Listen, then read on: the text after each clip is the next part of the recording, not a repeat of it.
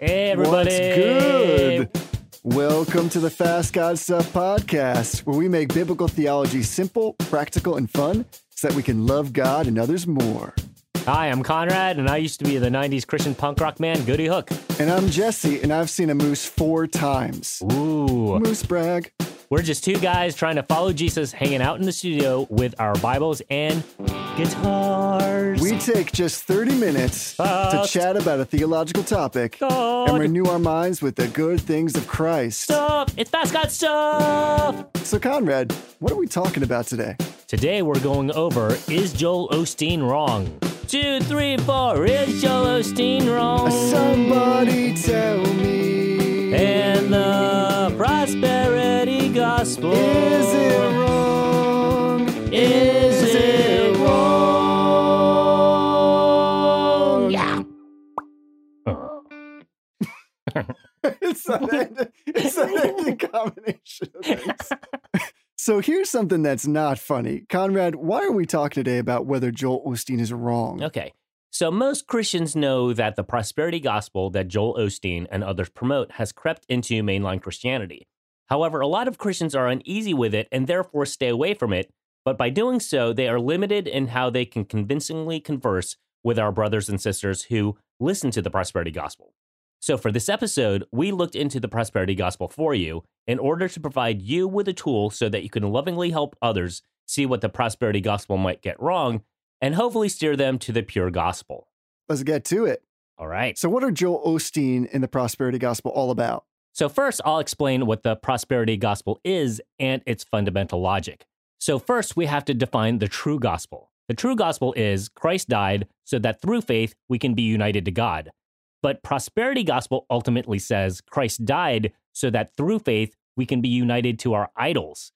Now, you'd be right in saying that there's no way anyone would admit to believing that, but these preachers are what I like to call sleight of hand magicians. They use biblical words, but swap out their meanings.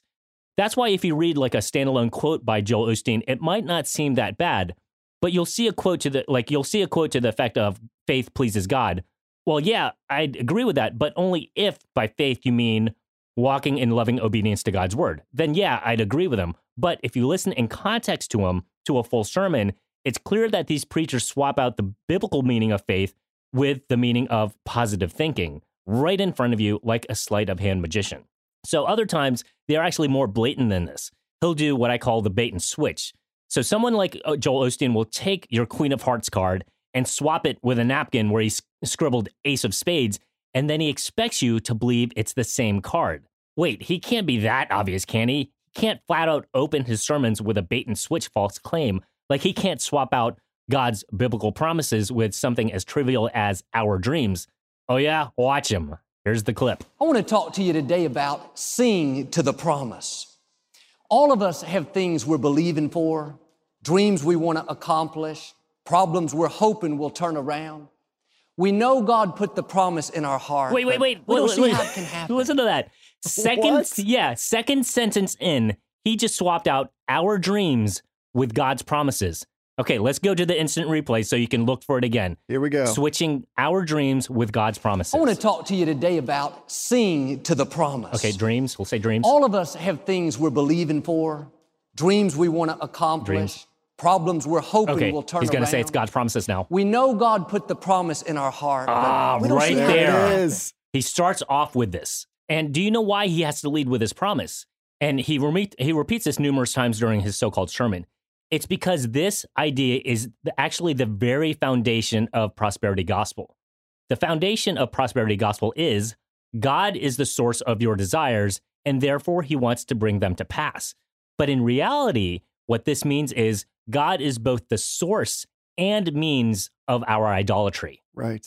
Well, maybe we're just mis- misunderstanding the clip. Maybe he defines dreams as in godly dreams, like growing in the fruit of the Spirit or becoming like Christ. And not earthly dreams like promotions, financial security, bodily comfort, and romance. Well, you know what? You'd be super wrong because that's all he does. I compiled all the times he lists these idols in one of his sermons called Sing to the Promise, and out of a twenty-five minute sermon, it's almost three minutes he uses to reiterate these idols. Hey-o. So listen to how many times he lists these idols: money, romance, health slash bodily comfort, promotions, and success. Maybe the medical report's not good. Bodily comfort. We don't have the funds we need. Money. Doesn't seem possible. Here's the next clip.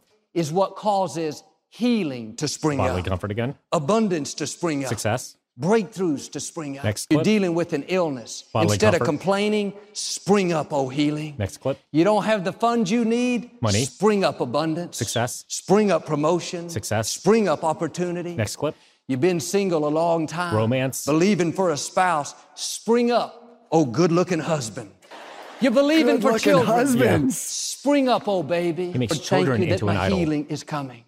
Thank you that good breaks are on the way. Good breaks, success. Thank you that divine connections, the right people are in my future. Slash romance. You may be sick. You can sing your way to health. You're stuck in your career. You can sing your way to the next level. Success again. I got passed over for the big promotion. So he goes on like this for another couple minutes of this this compilation of him li doing this list. So so I'll just kind of lower it and let him blab on in the back. Oh, thank goodness. That was too much for me. Th but this is why the prosperity gospel in Joel Osteen in particular goes by other names that people know, like Name It and Claim It, Health and Wealth, Positive Confession Gospel, Blab It and Grab It. Those are all really good names for what we're talking about here. So the prosperity gospel really says God is not only the source of your idols, he can also help you get them. So let's fo all follow God's will straight to earthly pleasures, riches, bodily comfort, and success. And that's why Osteen fills stadiums and sells tons of books, because it's just what people want to hear. And those white teeth. Yeah, and the perfect hair. Right, which were given to him by God because he claimed them. Okay, so what is the application in all this? In our minds, we might not be fooled by the prosperity gospel, but that doesn't stop us from living as if we were, because we too have idols. Our idols show their face when we get upset or even just complain. Like, we get upset when we lose money due to repairs. It shows that we worship money. When we don't find success and we get upset about it, it shows that we worship ourselves. When we get sick and we get upset, it shows that we worship bodily comfort. And the list goes on. Romance, politics, sports, traffic, anything. When the Bible says, be anxious in nothing and everything give thanks, these verses are only possible because of God's real biblical promise that he's using hardships to make us more like Christ, Romans eight, twenty-eight to twenty-nine. Right. So here's my fifteen second Fast God Stuff summary. Prosperity gospel blatantly replaces God with idols. However, we do that more subtly by becoming attached to temporal earthly things. We can use our anxiousness and complaints to expose our idols, because God's real promise to us isn't idols, but rather to make us more like Christ, which he often does so by removing our idols.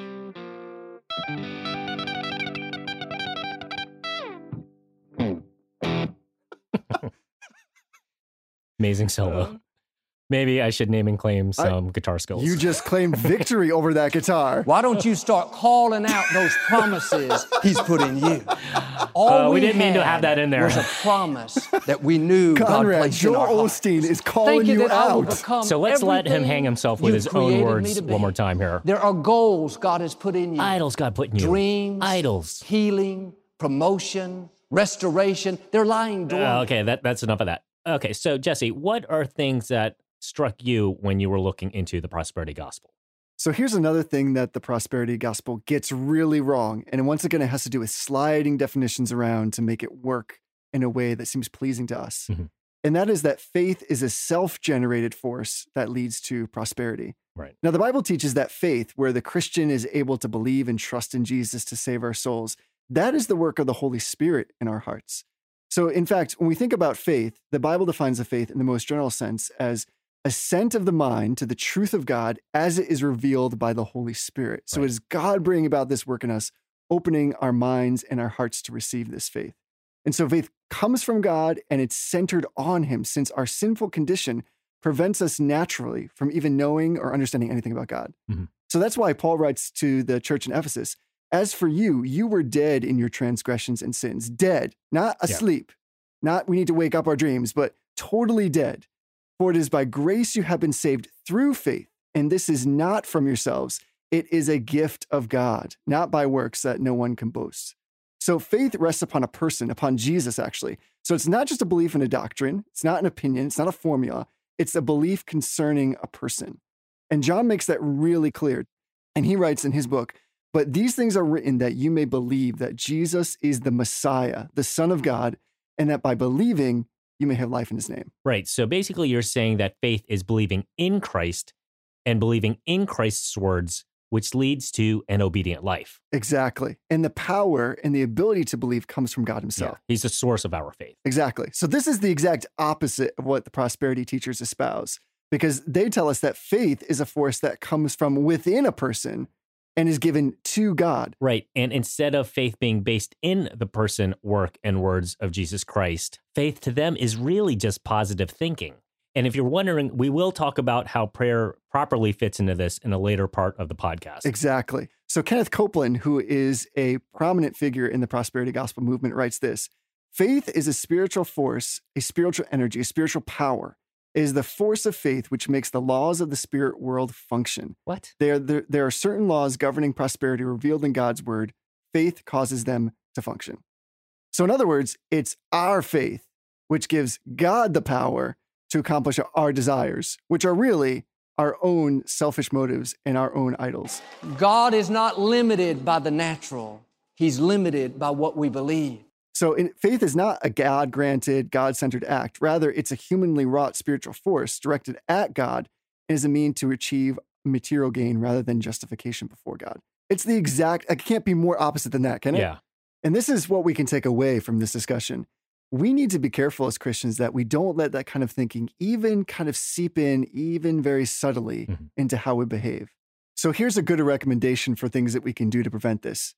Stop trying to generate some power within yourself that's going to make you better, because we don't need rehabilitation through more stuff or accomplishments. We need regeneration by God giving us a new heart. Mm-hmm. So the best thing we can do is fall before God and say, you are the source of faith, and not me trying to leverage you to get what I want right now. Right, because true faith leads us to do what God wants, and faith is not positive thinking to get God to do what we want. Exactly. So here is the fifteen-second Fast God Stuff summary. The idea of faith presented by the prosperity gospel is a lie because it turns Jesus from the self-giving, sin-atoning, wrath-satisfying, guilt-removing Savior into an eager butler who fetches all of our desires and gives us our best life now. Faith is a gift from God to the Christian that empowers us to believe and to trust in the finished work of Jesus Christ.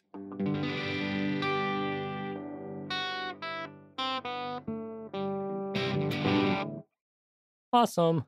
So Conrad, hit me with another example of where the prosperity gospel falls short. So since you went over faith, I want to go over the consequences of a false faith. Um, so idolatry does more than steal worship from God. It also steals our faith, our real faith.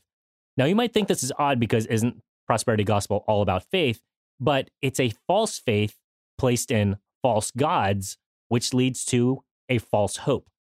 So now we all have idols, but one who thinks biblically through biblical faith tries to get rid of that idol and tries to put their hope in God. However, the prosperity gospel follower who has an idol through false faith reinforces that idol and puts a false hope in their false faith. So it's always, it ends up always being, you just need more faith. You just need more time for it to come to pass. The yes is just around the corner. So now the consequence of this false faith is now a battle between, one, a false faith, and two, obtaining a false god. There can be no winner. So let's say your false god is marrying that cute girl that you see at the bank. So your false faith takes the form of daily prayer to attain this false god. Um, prosperity gospel teaches that your yes is just right around the corner. A year passes. Well, you know what? You just need more faith. You don't have enough. Uh, another year passes. Oh, you know what? You just need more faith. Oh, twenty years passes. Oh, you just need more faith. Now you are essentially a spiritual stalker. You've wasted your life as a fool chasing an idol. So there's this concept in the Bible called wisdom that God spent an entire book on. False faith tosses out wisdom. So you don't need qualifications. You just need faith. You don't need to prepare. You just need faith. You don't need to study. You need faith. And Proverbs one seven says, the fear of the Lord is the beginning of knowledge. Fools despise wisdom and instruction. Right. So what Joel Osteen does to combat this, is, combat wisdom, he inserts into his sermon a one in a million type story where someone went against wisdom and still got their idol.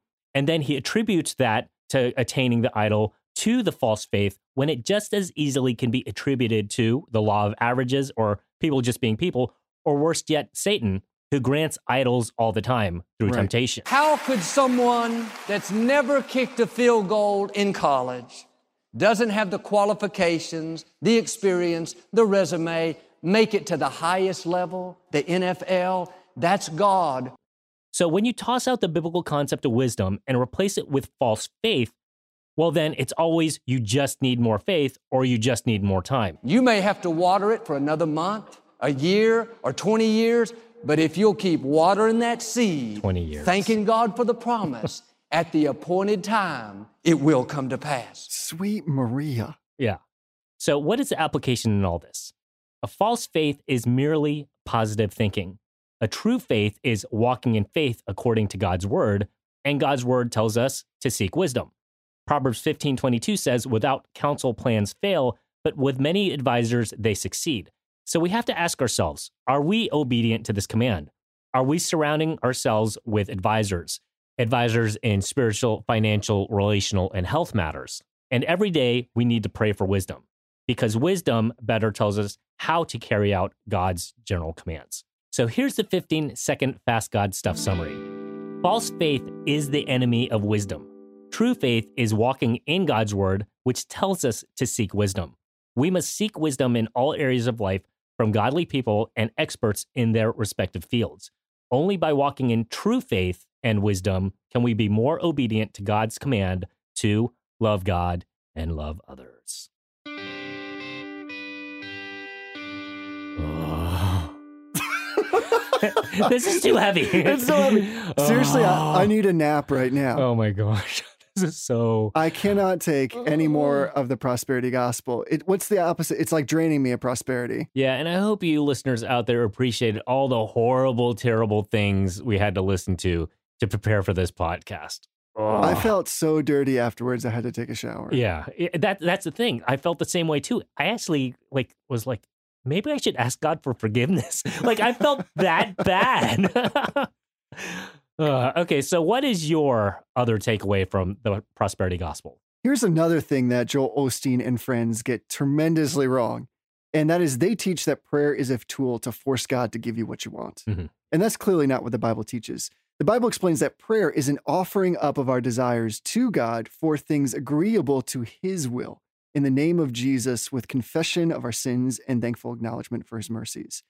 And Jesus himself teaches this really well. In fact, I love that the disciples clearly had a mind for prayer. Yeah, they wanted like, to understand it better. What's he, They asked, what's the deal with prayer? Exactly. And yeah. so Jesus says to them, let me teach you how to pray. Let me give you a rubric. And so that's what we get in Matthew six, which we know of as the, the Lord's Prayer. Our Father in heaven, hallowed be your name. In that prayer, we learn from Jesus that prayer is God-centered and seeks God's agenda, not our own. Yeah. And that's also true because in the Garden of Gethsemane, when Jesus is an inch away from his life, from being separated from the Father by way of punishment for our sins, mm-hmm. he, of course, prays. He spends three times, in fact, praying in agony, and he prays, Father, if you are willing, remove this cup from me. That's the desire. Nevertheless, not my will, but yours be done. That's exactly. God's agenda. Yeah, not my will, but yours be done. Now, this is exactly the opposite, surprise, yeah. as to what the prosperity gospel teaches. Uh, because they teach that prayer is a means of achieving personal success and acquiring material possessions. In fact, prosperity teachers will often say, we have not because we ask not. Right. Now, that's also in the Bible. That is actually from James chapter four. Mm-hmm. And the problem here is they're equating, well, if you just believe enough, you can believe for whatever you want and you will get it if you ask for mm-hmm. God in prayer. But just so you think that I'm not actually making that up, that people actually say that, listen to Creflo Dollar here, who is an important preacher in the prosperity of gospel movement. Listen to how he describes it. And let me tell you something about me believing God. I can dream as long as I want to. I can believe God as long as I want to. If I want to believe God for a sixty-five million dollars plane, you cannot stop me. You cannot stop me from dreaming. Dream for the best healing. Dream for the best deliverance. Dream for the best house. Dream for the best car. So this is really good news if you've been holding out on those prayers for the sixty-five million dollars plane that you really wanted but thought that wasn't a biblical thing to ask for. Yeah, so basically they're proving ask for whatever. It doesn't matter how ridiculous it is. Exactly. Ask God for whatever. Exactly. And if you do it in prayer, you're bound to get it. And the problem with this is it puts a complete overemphasis on man and turns prayer into this tool that believers can use to force God to grant their desires. So that means man and not God becomes the focal point of prayer. Mm-hmm. And that's just a straight up lie. That's a bold-faced lie according to the scriptures, because it makes man greater than God. And then that means we can't even get beyond the first commandment before breaking it, which is have no other gods before me. Exactly. And we've set ourselves yeah. up as the very God over the one who's given us those commandments. Yeah, and here's a verse I like to use concerning prayer. So First John five fourteen says, if we ask anything according to his will, he hears us. Notice it says his will, not ours. So we have to ask ourselves, how do we pray for God's will?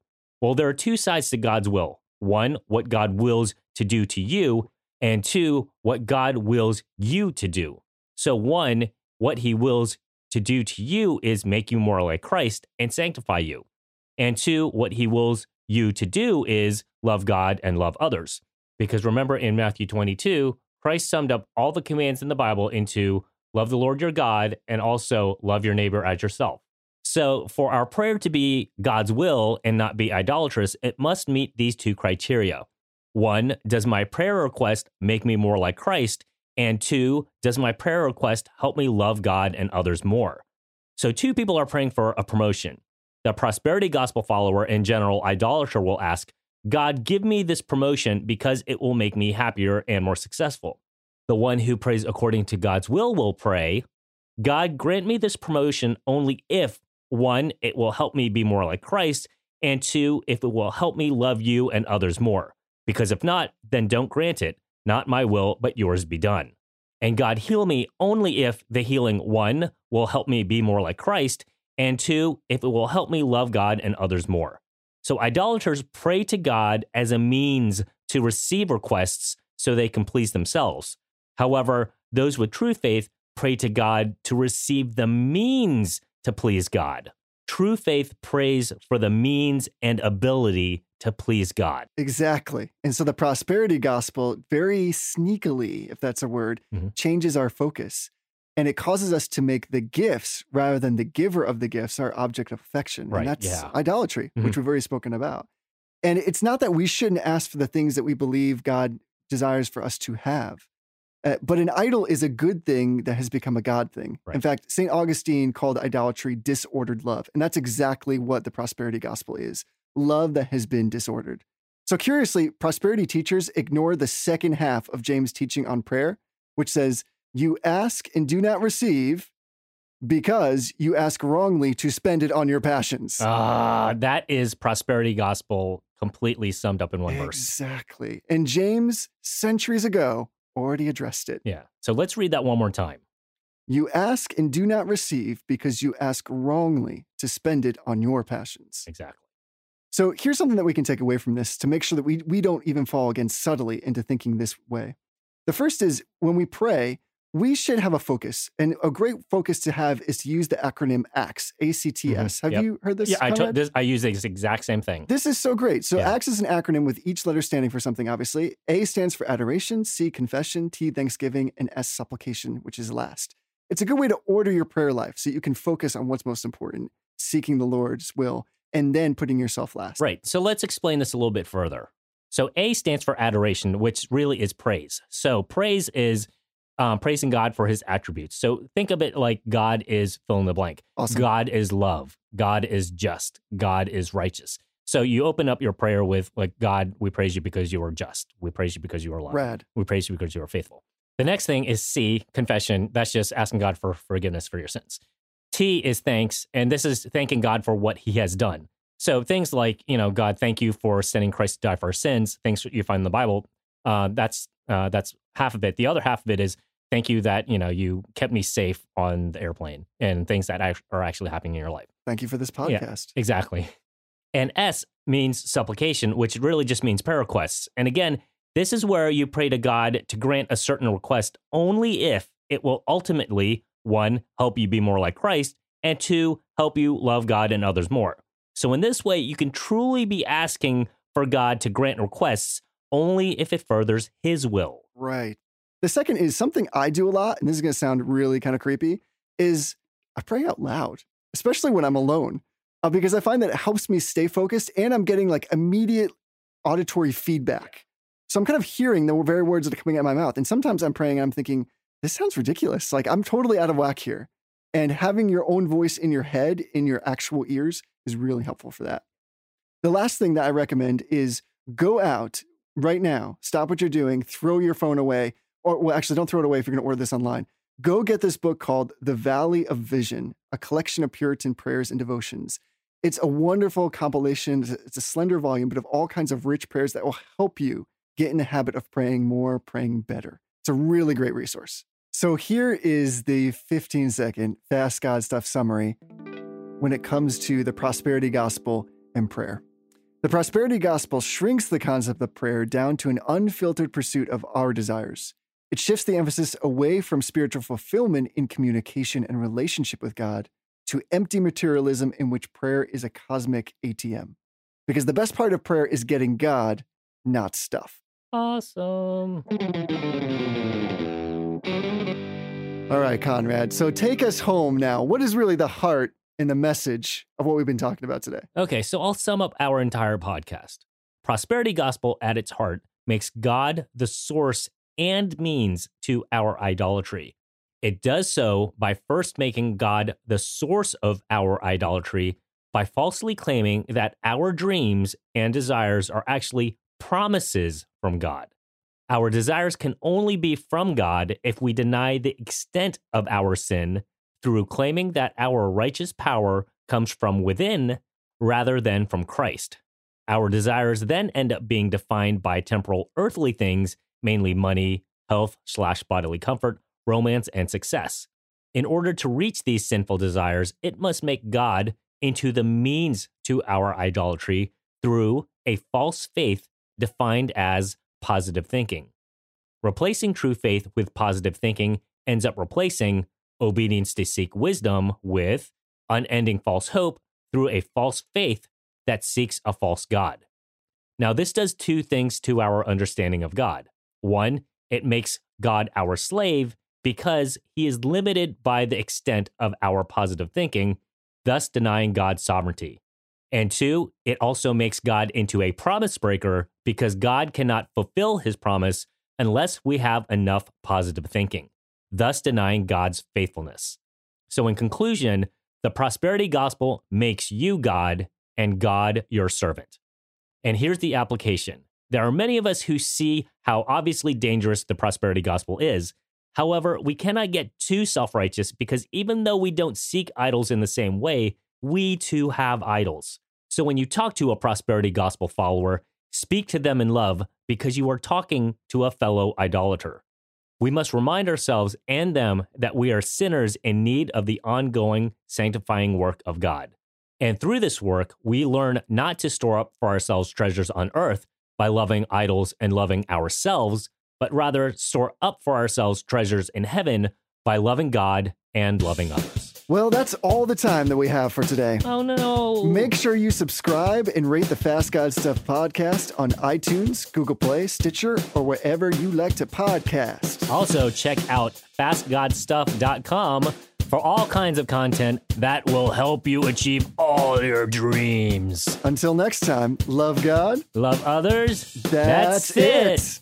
Two, three, four. Thanks for listening. Thanks for listening. To the best podcast We're ever. So good. Amazing. I'm better than Joel Osteen. fast god stuff dot com. Go there right now. Now it's time for Jesse's solo. Ah. Oh, name and claim it. Name and claim it, Jesse. Ladies and gentlemen, the great Conrad. When I say name it, you say claim it. Name it. Claim it. Name it. Claim it. When I say prosperity gospel, you say heresy. Prosperity gospel. Heresy. Prosperity gospel. Heresy. Thanks for listening to Fast God Stuff. Love God. Love others. That's it. Name Claimed it. Claim that.